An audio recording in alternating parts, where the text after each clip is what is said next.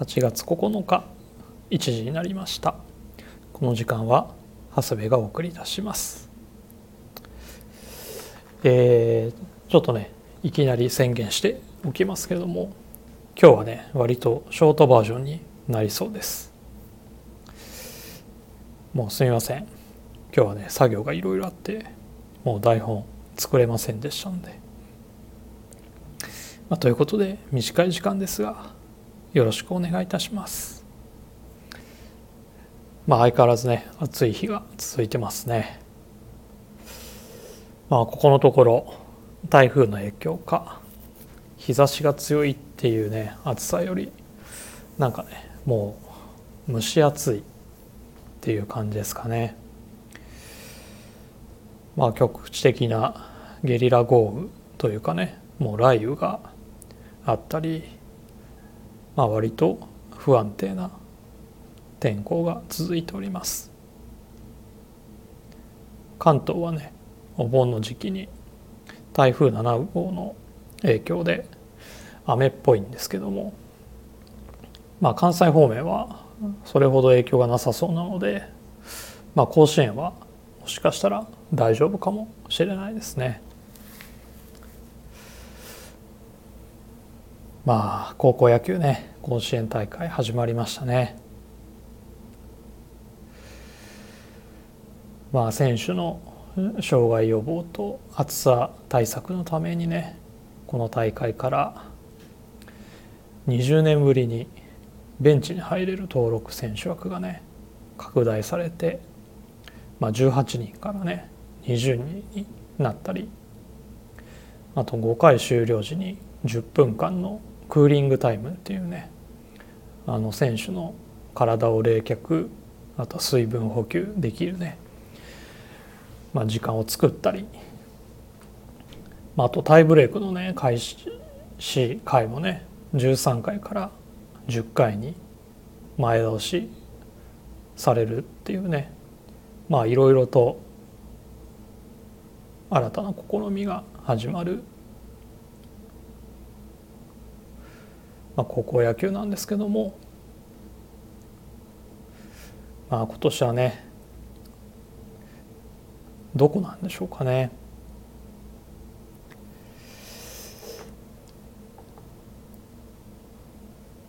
まあ地方大会からね波乱ばかりでまあ東東京は、まあ、昨日負けちゃったんですけど共栄学園とこがねもう9回西から一挙7点を挙げて逆転して、まあ、東和学園を12対6で下してまあ、初優勝で甲子園出場を決めたり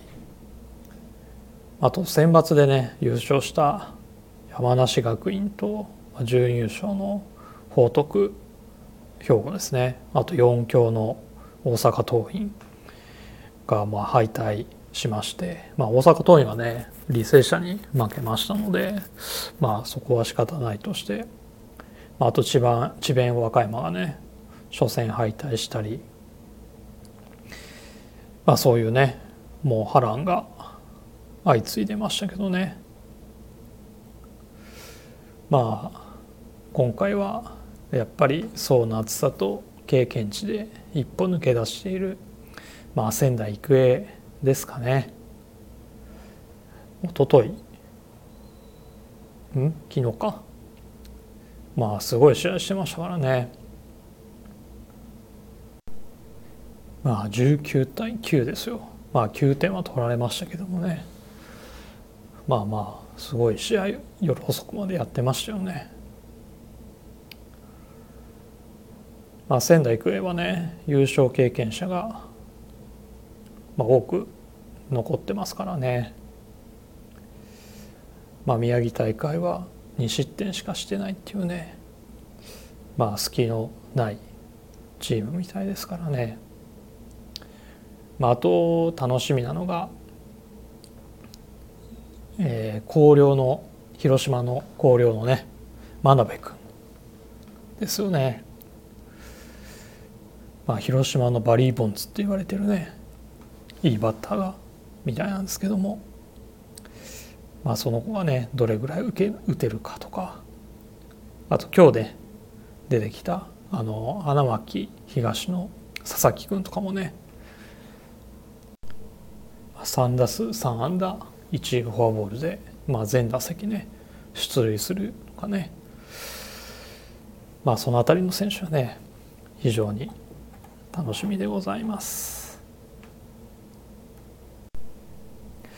まあね10回のタイブレークもね開幕戦の上田西と土浦日大のね試合からいきなり始まりましてね。まあ3対3と均衡してたんですけどまあ10回にねタイブレークで土浦日大が一挙6点を取ってねまあ勝利してましたけどまあタイブレークの練習対策っていうのもねこれから必要になってくるでしょうね。まあ、打順や一塁二塁にいるランナーによっても作戦は変わってくるでしょうしねバントからスタートするのか強打者だったらもう積極的にね打たせていくのかとかねまあいろいろ賛否両論あるとは思うんですけどまあ一昔前のね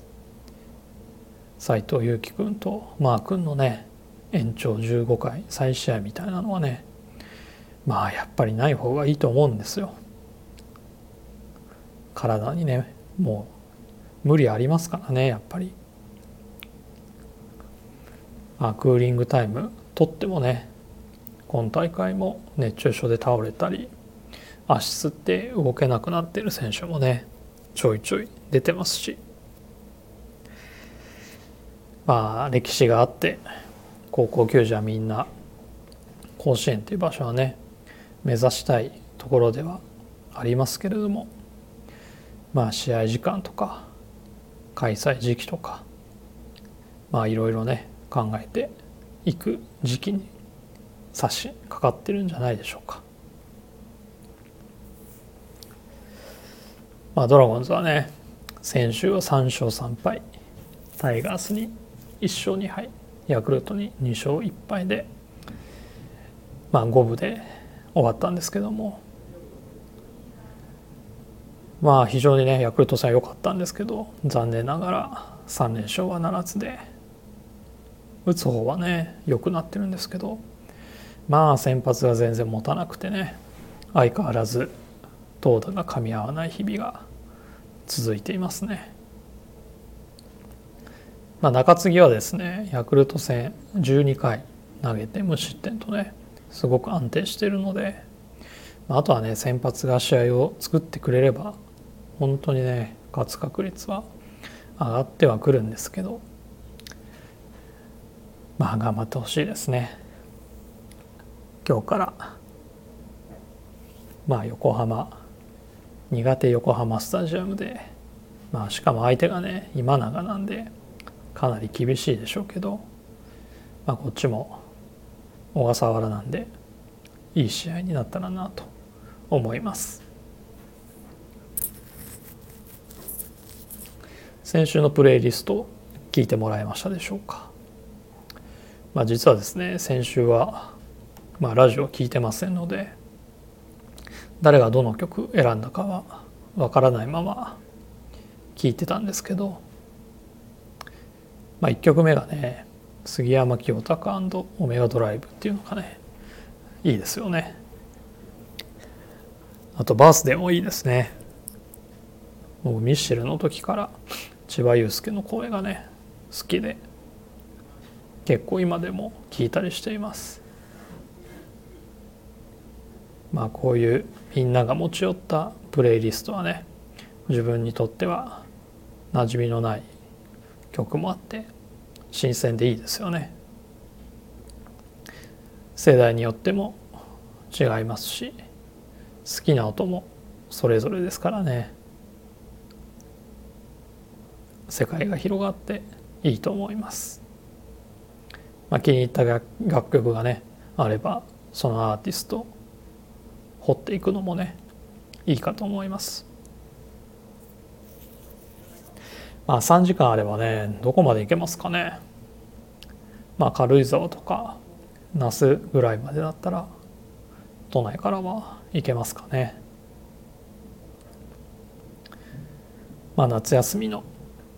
旅行のお供にぜひ聞いていただければと思います。それではそろそろ始めます。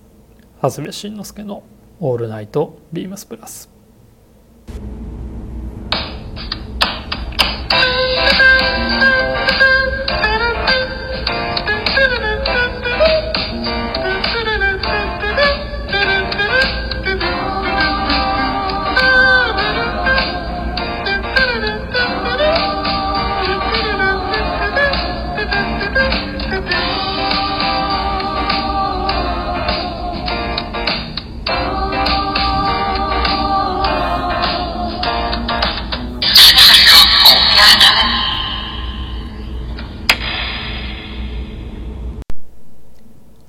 この番組は変わっていくスタイル変わらないサウンドオールナイトビームスプラス supported by Shure 音声配信を気軽にもっと楽しくスタンド FM 以上各社のご協力でビームスプラスのラジオ局プラジオがお送りいたします。では weekly theme いきたいと思います。 Air Spec。こいつと一緒ならどこへでも行ける。8月11日金曜日。ブリーフィングに別注したコックピットバッグがリリース。そこで今週は飛行機へ乗る時にまつわる話。搭乗時のルーティンや必ず持ち込むアイテムはありますか？最後にこのバッグとともにテイクオフ。はい。ということでえー、佐久間とですね柳井の渾身のコックピットバッグがねいよいよ発売されますまあ僕らからするとねこの2人が作ったっていうことに関してはやっぱちょっとエポックメイキングといいますかねあの新しい時代のなんか幕開けを感じさせる別注でしょうか。まあこれがあればどこでも行けるというのがねテーマみたいなんですけどまあ古いヘルメットバッグをね元にああでもないこうでもないとね話しながらまあ形にしてましたよ。まあブランドらしいミリタリールックは踏襲しつつまあ両 A 面だったり取り外し可能なショルダーが付属した 2way の仕様、まあ、PC スリーブあとはね街が広がるボトム。まあこだわり満載ですからね。是非手に取って見ていただきたいと思います。あと最近ねちょっと品切れしてたあの DT ポーチもあの入ってますので、まあ、お手もあの持ってない方はね DT ポーチなんかともあの合わせてもらうと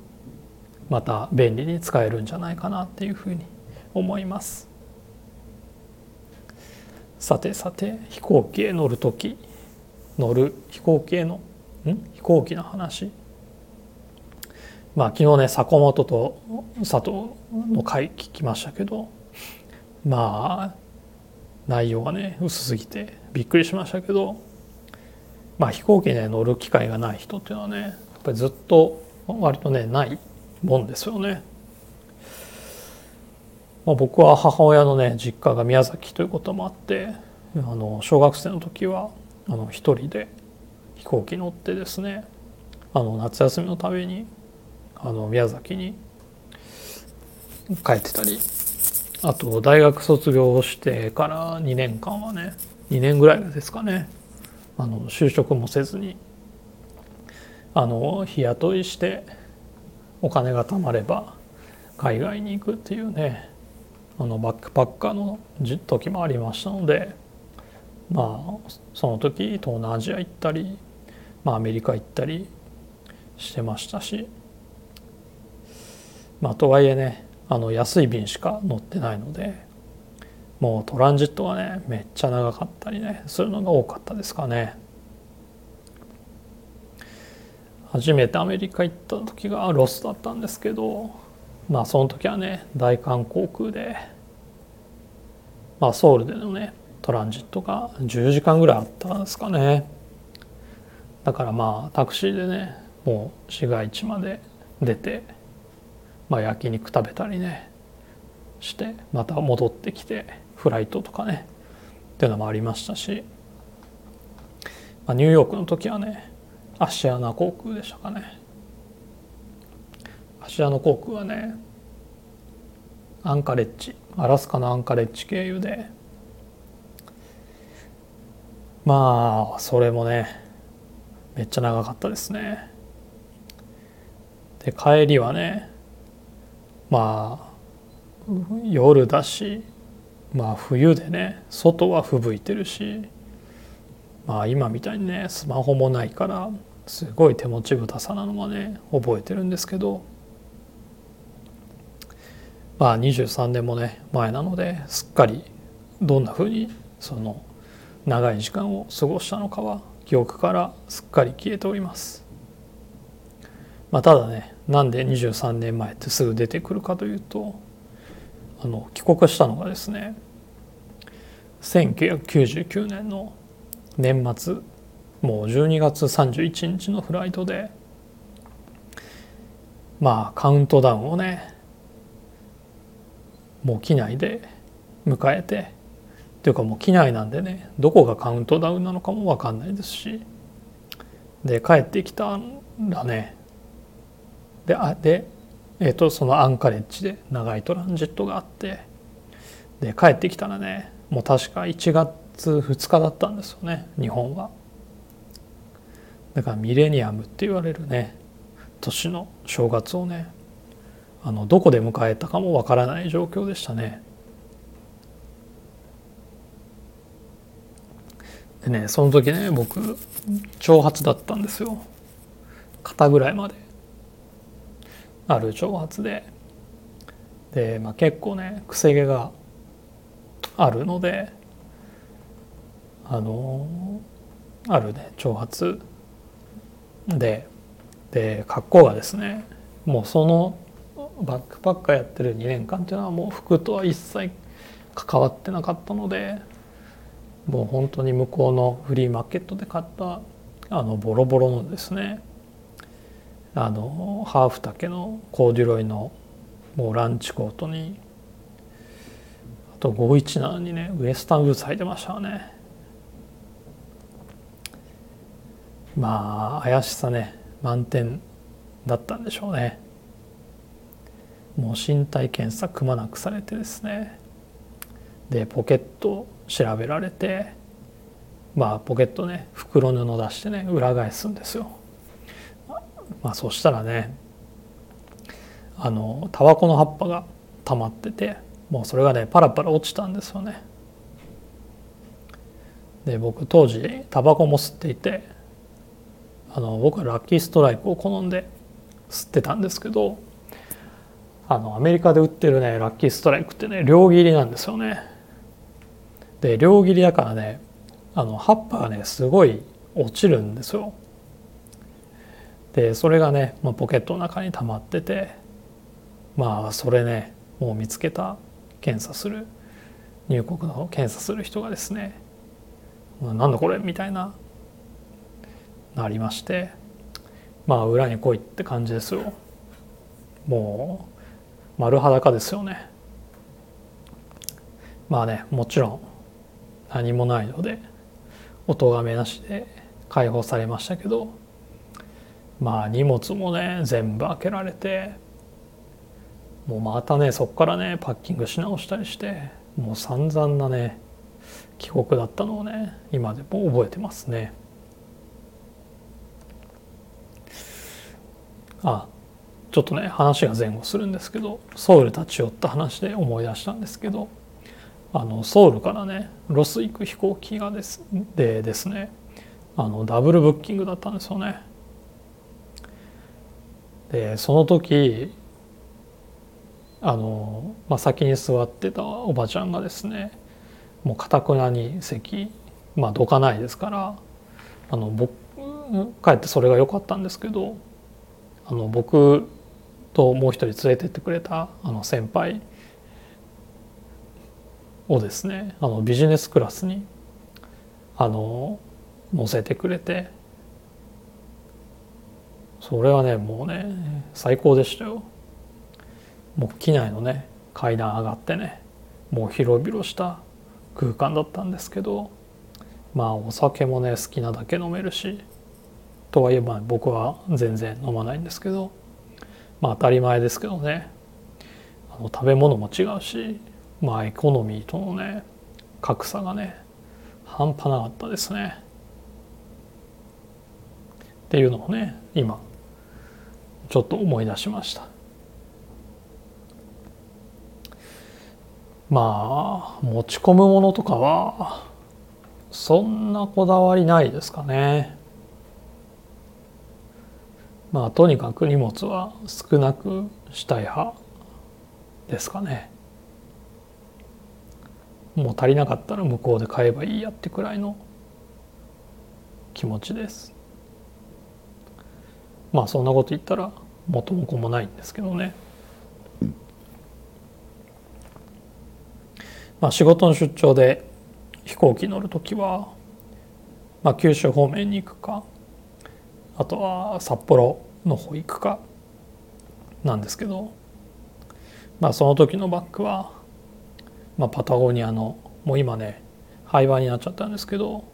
トランスポートローラーっていうのをね使ってます。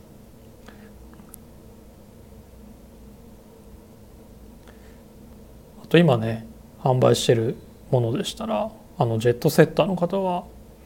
あのにはおすすめなんですけどあのブリーフィングのねキャリーケース、えー、はね今のうちに買っておいた方がねいいんじゃないかなと思います。もう僕らでねあの別注お願いしてもまあ今の値段じゃ到底できないですしあのまあ別注はねもう絶対かなわないものなのでもし出張とかねよく行かれる方はあの今のうちに買っておいた方が良いかと思います。まあリンクに問い合わせ番号載せておきますのでね気になる方はご覧になってください。おなんとか20分は話ができましたね。今日はこの辺で終わりたいと思います。